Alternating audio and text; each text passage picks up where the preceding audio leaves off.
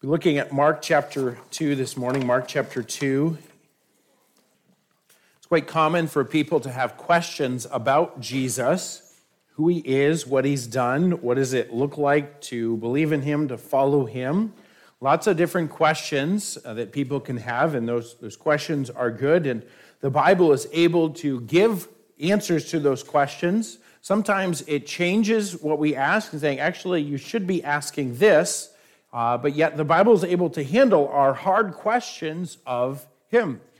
Unfortunately, sometimes uh, those questions are blurred in the name of religion. As we'll see today, the religious leaders had developed a, a complicated view of what it looked like to, to follow God, and they were actually hindering people from coming to Him, and that still can be the case today that religion actually confuses people and the answers that they, they give, saying, this is what you need to do, no, oh, this is what you need to do.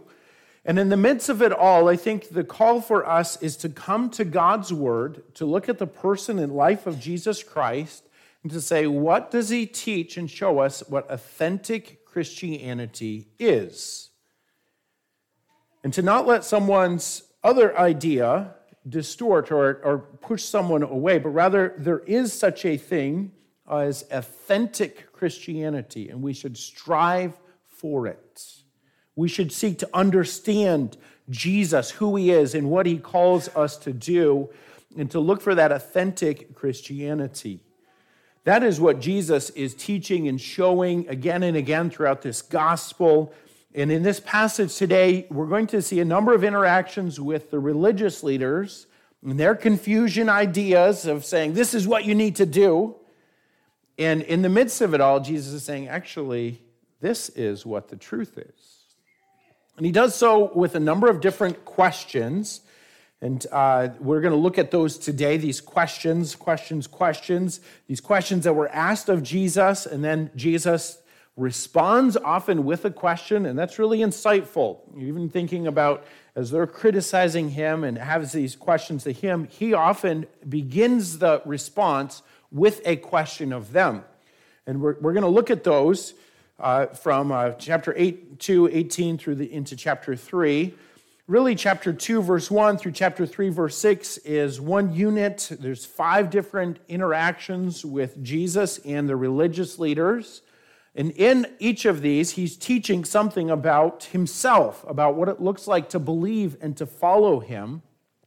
And we're going to pick up here in verse 18 with this question and see how Jesus responds to that. So the first question is this Why do Jesus' disciples not fast? There in verse 18, the disciples of John and of the Pharisees were fasting. It was common, that's what they did. Then they came and said to him, Why do the disciples of John and the Pharisees fast, but your disciples do not fast? So they're asking this of Jesus Hey, why are, do your disciples not fast? So this was common in that day for them to fast. If we look in the law of Moses, we would see that only on the Day of Atonement were, Israel commanded to fast. So one day a year. There were other times when the nation of Israel, whether it's in crisis or tragedy, they would choose to fast, or someone's personal uh, choice, and something going on in their lives. And often there's a sign of sorrow or mourning, sometimes of seeking the Lord. Usually, in this, it, they were giving up the food and the time it took to prepare it to spend that seeking God. And so we need to keep this in mind. The law only required one time, one day out of the year of fasting. But the Pharisees and their disciples fasted often. And in fact, in the teaching of the Pharisees, they fasted every Monday and Thursday from dawn till dusk. They would eat before that, after, and they made a show of it. You knew when they were fasting, they looked like they were hungry. Uh, they like to draw attention to that. Uh, Jesus addresses this in Matthew chapter 6. And, and so they were, they, they were fasting. And it's not that they couldn't fast per se, there could be a time for that, but they were imposing this upon others. Remember what we looked at last week with the Pharisees? How the Pharisees had initially this desire we need to obey God's law. But what they did in response is in their interpretation of it, they put the outer boundaries of against God's about God's law, saying, this is what it looks like to obey God's law. This is what you have to do. And so notice God's law said fast one, one day a year. If you want to choose to otherwise or with a group of people, you can. But they were saying, well, you have to fast in order to be spiritual, in order for God to accept you. And they did these outer or these external works and neglected some of the righteousness and truth that they should have had in their hearts. And so this is the attitude that they're coming with Jesus, saying, Well, how come your disciples don't fast? Are they really that spiritual if you don't fast? And Jesus answers with a question. Notice what he says there in verse 19. Can the friends of the bridegroom, so either, either the, the groom's attendants or even just wedding guests, can they fast while the bridegroom is with them? Long as they, the, they have the bridegroom with them, they cannot fast. Do you fast when you go to a wedding reception? no, it's not the time to fast. It's a time to celebrate, to rejoice. And weddings in that day were often a week long uh, festival, and the food and drink would be provided. And he's saying, Do you go to that? And you say, No, not today. I'm fasting. No, this is a time for rejoicing. It's not a time for fasting and sorrow, it's a time for joy. And Jesus goes on to give several illustrations after this. He's saying the bridegroom, by implication, he's the bridegroom. He's there. It's a time for joy. He's going to be taken away, verse 20, and then there'll be times for fasting. But right now, it's a time for joy uh, indicating, I think, as well, just alluding to his death at some point in the future. And so he gives two different illustrations here. The first one is in verse 21. If you're going to patch old clothes, do you take new cloth and put it into that the old garment? And we're, we're pretty spoiled. Most of our clothes and fabric is pre pre pre washed, pre shrunken, if I can use that word it's not going to shrink after it's put in. But this is what they're dealing with. They had some cloth in the garment that had already shrunk through time, and then they had new cloth that hadn't shrunk.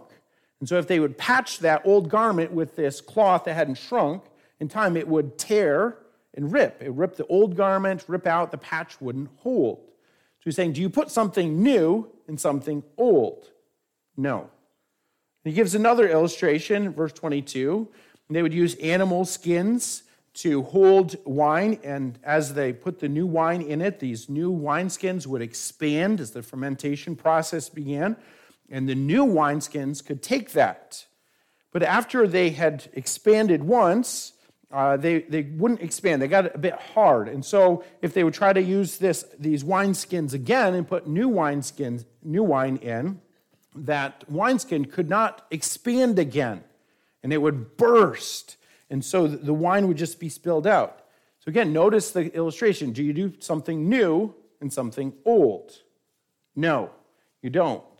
And so Jesus here, I think he's just giving this indication. He doesn't develop this much here, but he's saying the coming of Jesus is something new. It's not just a reworking of Judaism he is teaching his truth, what it looks like to believe and follow Jesus. And with the coming of Jesus, there's great joy. Why should this be a time of fasting and sorrow? Because Jesus is here. And so he answers them the presence of Jesus brings joy, not sorrow. There's a time for fasting, it should be individual. You could look at the or voluntary. You could look at the early church in Acts chapter 13, how they fasted before they sent out Paul and Silas, or Paul and Barnabas, I believe, as missionaries. So there's a time and a place for that. But I think the overall emphasis, we think about Jesus, certainly he's not here on this earth, but he's here with every believer. And so his presence should be one that gives joy to us. And this, this thought, I think this application really challenged me this past week do our lives reflect the joy of Jesus? Do our lives reflect more sorrow or do they reflect more joy? And it doesn't mean that there's not sorrow and heartache in this life. There is. And, and we face that. We have to walk through that. There's times of mourning, but the presence of Jesus should give us joy. You look in the New Testament, and, and so you can see again and again the joy that God offers that's depart, apart from one's circumstances, that should be reflective in one's life. And I think this is what Jesus is teaching. He's saying, I have come, I have come so that people can have joy that goes beyond their circumstances. And the disciples here should rightfully reflect this joy. That's why they don't fast at this time. Second question is this why do Jesus' disciples break the Sabbath? Why do they break the Sabbath? Look, verse 23 Jesus and his disciples were going through a grain field on the Sabbath, and as they went, his disciples began to pluck the heads of grain. So they're walking through, they, they take a little bit of grain off the, the heads of the stalk there, and, and the idea is they're not just picking it, they're rubbing it between their hands to get it out of, get the kernels out of, I don't know the exact terminology, out of the shell and then they're eating it. So, so they're having a little snack as they go through the fields on the Sabbath day. And the Pharisees were watching and they ask and say, Why are your disciples doing what is not lawful on the Sabbath day? If you look in the law about the Sabbath, God told Israel, You're not supposed to work on the Sabbath. And then he gave, gives some illustrations there, uh, some that they would not to kindle fire for cooking, to gather fuel, carry burdens, or transact business. And the overall idea is that you don't do extra things. You're not going to start out a new project on the Sabbath day. This is a time for rest. Uh, this is a time for worship. And God gave the Sabbath to the nation of Israel for their good, for their enjoyment. And remember, and just like the Pharisees and Uh, fasting, the Pharisees and the Sabbath, God made, made it pretty clear what they should and shouldn't do and, and to think through that. And there, in attempts to clarify this, they listed 39 things that someone couldn't do on the Sabbath day. It's this list of don't do this, don't do this, don't do this. And among them was harvesting or reaping. And that was what was in their mind with against Jesus and his disciples that they were harvesting on the Sabbath. Now, that would take a long time to harvest the field, picking a little bit with your hands. Were they harvesting? No. They were fully within the bounds of right what they could do on the Sabbath. And uh, the Pharisees were again criticizing according to their standard. And so Jesus responds, notice again, with a question, and he uh, points, um, points them to Scripture. There in verse 25. Have you never read what David did when he was hungry, he and those with him?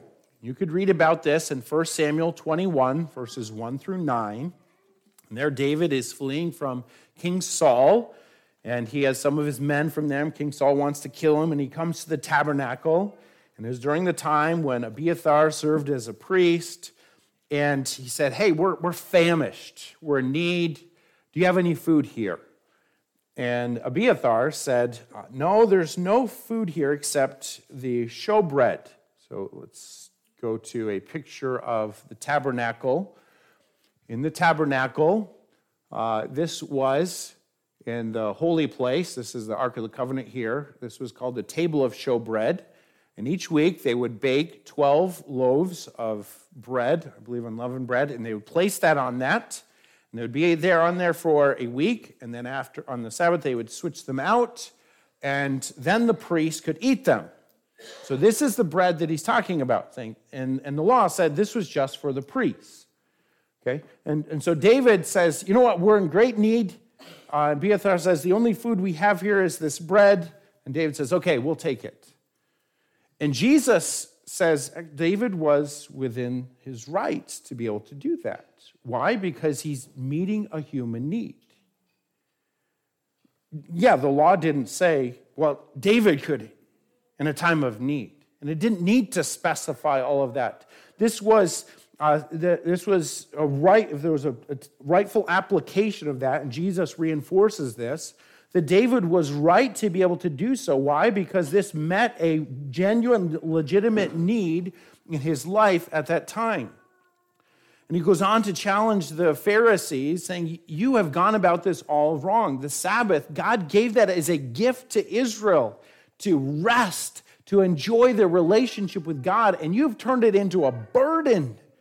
You can't do this, you can't do this, you can't do this. Look in just a moment, think, well, what can you do on the Sabbath? And they'd made it such a burden. And Jesus says in verse 27 the Sabbath was made for man, it was made for their benefit, it was for their good. And Jesus, he's the Son of Man, that title ascribed him, verse 28, he's the Lord of the Sabbath. He's the one in charge that knows what you can or can't do on the Sabbath. He's fully within his rights. And in each of these interactions with Jesus and the religious leaders, what is emphasized is the authority of Jesus. And Jesus is saying, I'm the Lord of the Sabbath. In doing so, he's claiming to be God. He's saying, I know how the Sabbath should be interpreted. And you're off base here in doing so. The Sabbath is for people's good. It's easy to confuse this. I'll make some comments about Sunday in just a little bit, but I want to draw attention from uh, Farmer Boy. This was Laura Ingalls Wilder writing this about her husband, Almanzo, when he was a young boy. And they would go to church in the morning on Sundays and uh, take care of the chores and then have dinner. And he, she wrote this after dinner, Eliza, Jane, and Alice, that was his sisters, did the dishes. But father and mother and Royal, his older brother, and Almanzo did nothing at all. The whole afternoon they sat in the drowsy, warm dining room. Mother read the Bible, and Eliza Jane read a book, and father's head nodded till he woke with a jerk, and then it began to nod again. Royal fingered the wooden chain that he could not whittle, and Alice looked for a long time out the window. And Almanzo just sat. He had to. He was not allowed to do anything else, for Sunday was not a day for working or playing. It was a day for going to church and sitting still. He was glad when it was chore time. I think it's a little off the mark, saying this is what we should do on Sunday. And I don't think this Sunday replaces the Sabbath. I've taught on this at other times. You could ask questions about that. Uh, the Sabbath is not uh, for us today. This would have been Saturday. But Sunday, I think, it's very core, just a couple of comments. One, it should be a priority of worship. It should be the priority of Sunday. And I think it, it, can rightly be the day of rest for us in our lives in many, many situations. We, the pattern of rest, that we need rest, is there in Scripture. But I think we need to keep this in mind. Even as we keep to seek those priorities, we need to be careful that we don't just list it with a bunch of don't, don't, don't, don't, don't, that it stops being a joy and delight in our relationship with God. Yes, there's a, a value in stopping our work and trusting the Lord with that. We need the priority of worship. Uh, but we should do so with, with uh, the attitude of enjoying our relationship with God and the good gifts that He's given welcome more discussion on this, but the main thing here we need to see Jesus' disciples did not break the Sabbath. They were fully within their bounds in doing so. Now Jesus goes on the offensive, as it were, and he asks this question in a sense, what can you do on the Sabbath? Verse chapter 3, verse 1, he entered the synagogue again. This would be a time from the other gospels that he taught them, likely in Capernaum, somewhere in Galilee. And there was a man there who had a withered hand. And uh, the, the Pharisees, from verse 6, these are the ones who were watching him closely. Notice they knew that he could heal. They were convinced of that. They were wondering, is he going to heal on the Sabbath?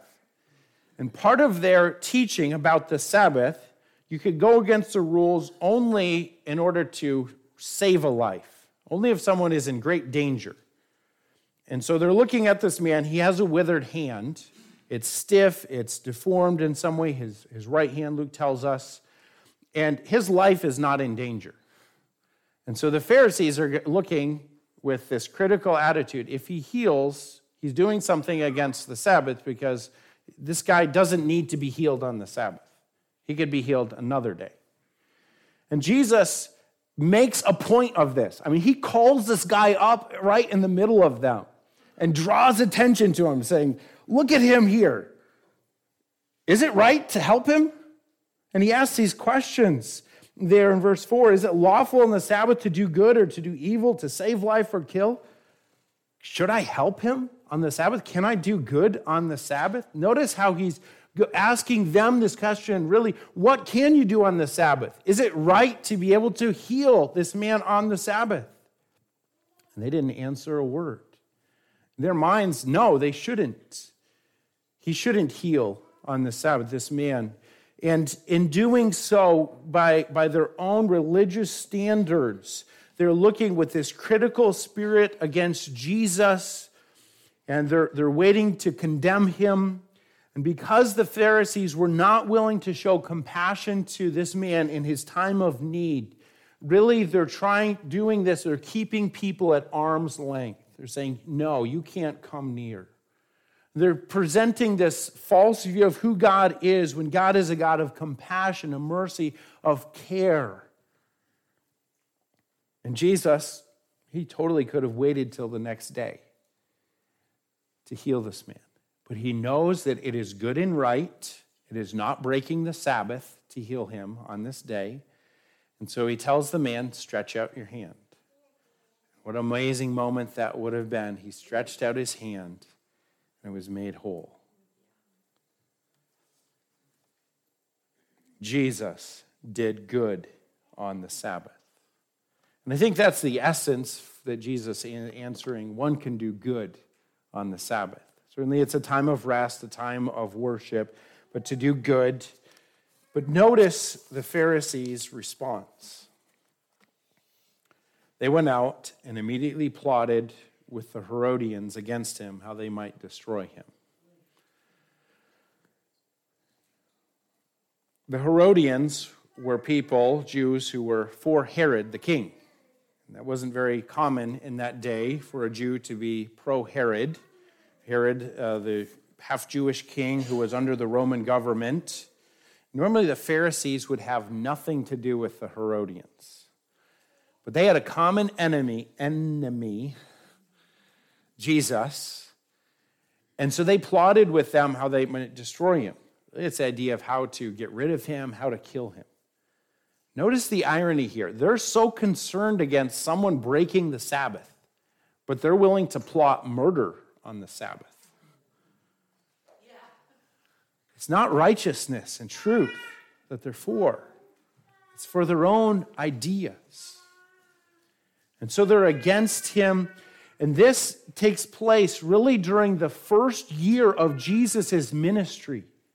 And so you see this opposition against him happening really soon. It wasn't just in the last days that people were like, ah, we don't know what to do with Jesus. Let's try to get rid of him. Let's kill him. Early on, as they opposed him, they th- went to this place we need to get rid of him, we need to destroy him. You've all probably been part of conversations or observed them where you start talking and you see people talking and they're disagreeing and it turns to arguing and then escalates like super quick and people are at each other. It's like, wow, that escalated quickly. That's the idea here. It's like you're just disagreeing over what you can do on the Sabbath, and the next thing you do, you want to get rid of him.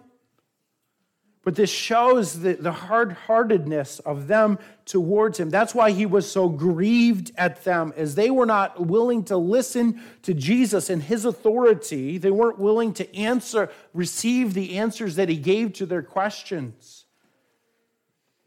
And yes, we should bring our questions to Jesus, but we also need to make sure that we receive his answers that we accept his authority and what he teaches and how he shows us. This is what it looks like to believe in me and to follow me. This is what it looks like for authentic Christianity. It's not going to be the last confrontation by any means. But Jesus is teaching little by little in all these different areas. This is who I am. This is what God expects. This is what it looks like to believe and follow me. And the call for us as well is to believe in Him and follow Him, to accept His teaching, and to build our lives upon it as He's shown it to us in His Word. Dear Heavenly Father, thank you for the authority of Jesus. You're able to handle those hard questions, those difficult questions that we bring. Sometimes we need to be reoriented and say, you know, it's actually this that you need to be asking. And thank you for how Jesus shows us what authentic Christianity looks like, what it looks like to believe and to follow Jesus. And I pray that each one here would know Christ as their Savior and they would choose to follow Him with their lives. And they would take seriously your word and build our lives upon it. Thank you for the joy that Jesus gives. Even though we face a lot of hard things in our lives, help us to reflect this joy, knowing that in Christ our sins are forgiven, knowing that in Christ you never leave us nor forsake us, knowing that in Christ through the trials you're doing something good, conforming us more to your Son, Jesus Christ. Thank you for these truths. We pray in Jesus' name. Amen.